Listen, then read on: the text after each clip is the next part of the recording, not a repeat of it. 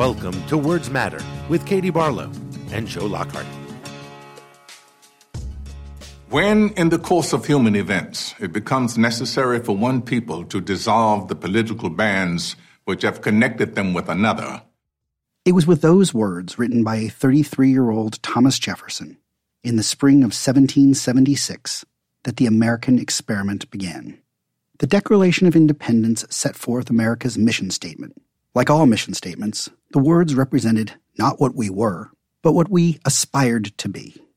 In fact, the author himself, while a gifted writer, was a deeply flawed human being who, like his country, did not embody the ideas and ideal of that document. For more than 240 years, the story of America has been the struggle between those who want to move us closer to the words of our mission statement and those who want to stop them. It is often forgotten, but the Declaration itself was intended to be spoken. In 2004, the John F. Kennedy Presidential Library released a previously unknown 1957 recording of then Senator Kennedy reading the Declaration of Independence in New York on July 4th. So this week, to honor Independence Day and to remind ourselves that as a country, we must continue the struggle to turn America's founding words into reality, we give John F. Kennedy reading the Declaration of Independence the final word. When, in the course of human events, it becomes necessary for one people to dissolve the political bands which have connected them with another, and to assume among the powers of the earth the separate and equal station to which the laws of nature and of nature's God entitle them, a decent respect to the opinions of mankind requires that they should declare the causes which impel them to the separation. We hold these truths to be self-evident, that all men are created equal, that they are endowed by their Creator with certain unalienable rights, that among these are life, liberty, and the pursuit of happiness, that to secure these rights, governments are instituted among men, deriving their just powers from the consent of the governed. That whenever any form of government becomes destructive of these ends, it is the right of the people to alter or to abolish it, and to institute new government, laying its foundation on such principles and organizing its powers in such form as to them shall seem most likely to effect their safety and happiness.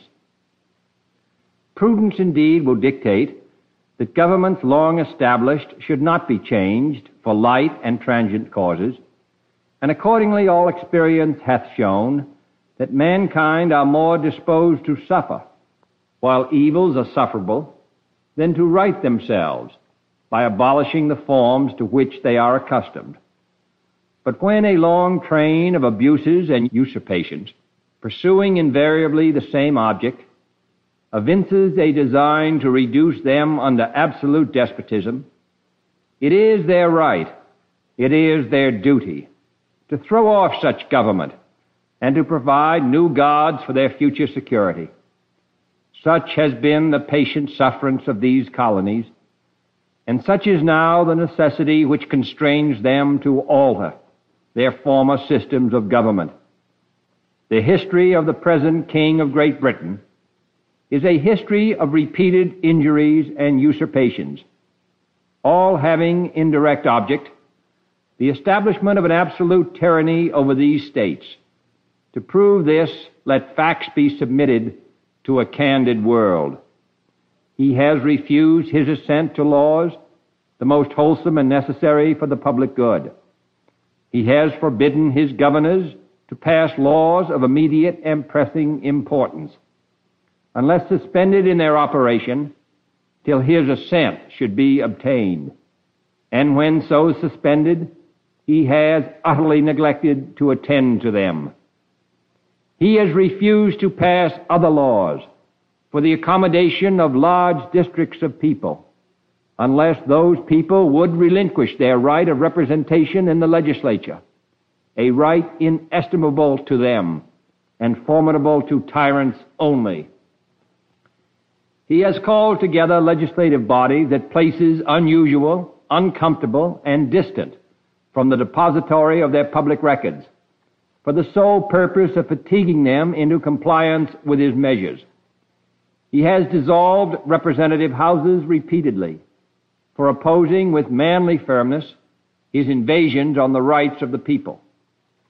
He has refused for a long time, after such dissolutions, to cause others to be elected, whereby the legislative power, incapable of annihilation, have returned to the people at large for their exercise, the state remaining in the meantime exposed to all the dangers of invasion from without and convulsions within.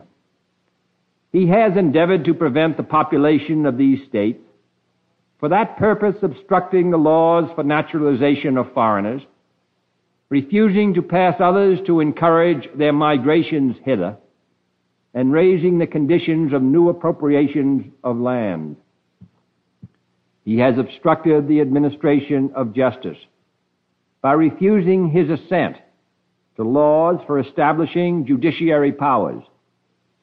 He has made judges dependent on his will alone for the tenure of their offices and the amounts and payment of their salaries. He has erected a multitude of new offices and sent hither swarms of officers to harass our people and eat out their substance. He has kept among us in times of peace standing armies without the consent of our legislatures. He has affected to render the military independent of and superior to the civil power.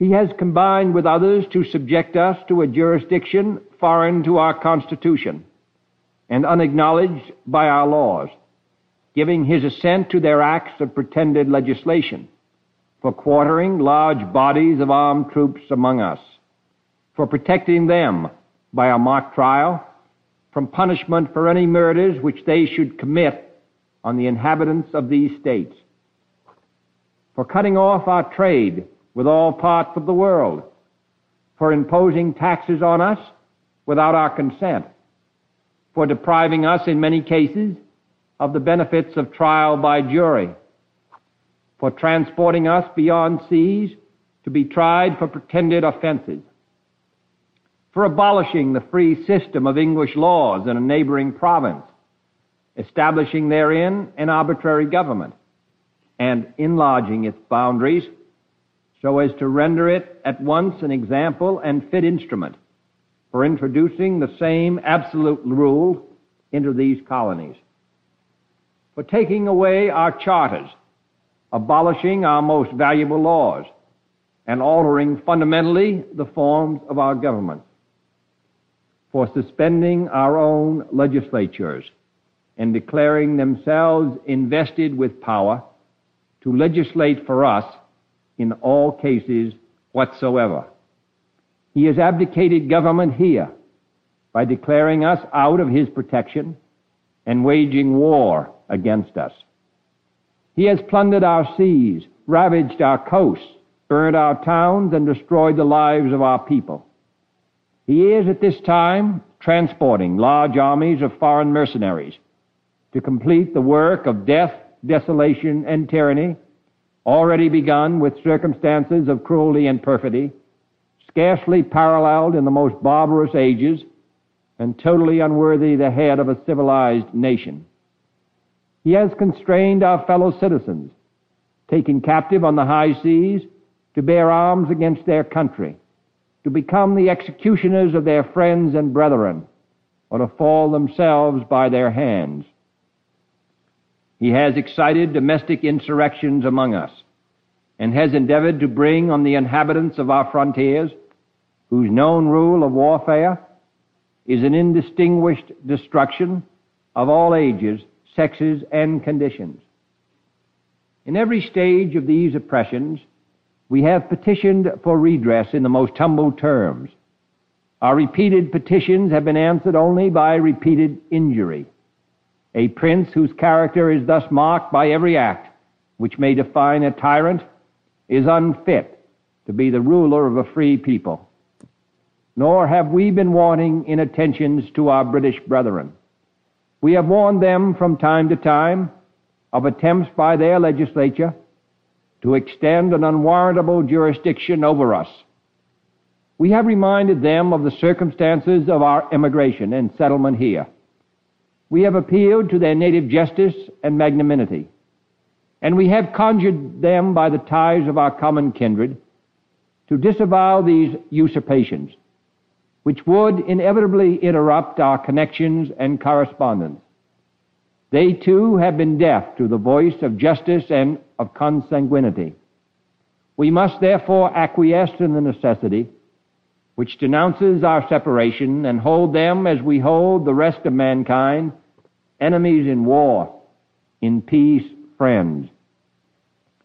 We, therefore, the representatives of the United States of America, in General Congress assembled, appealing to the Supreme Judge of the world for the rectitude of our intentions, do in the name and by authority of the good people of these colonies solemnly publish and declare that these united colonies are, and of a right ought to be, free and independent states, that they are absolved from all allegiance to the British Crown, and that all political connection between them and the state of Great Britain is and ought to be totally dissolved, and that as free and independent states, they have full power to levy war, conclude peace, contract alliances, establish commerce, and to do all other acts and things which independent states may of right do.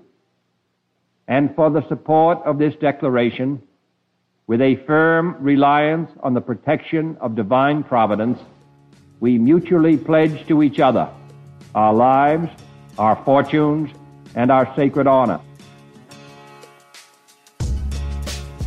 Thank you for listening to Words Matter.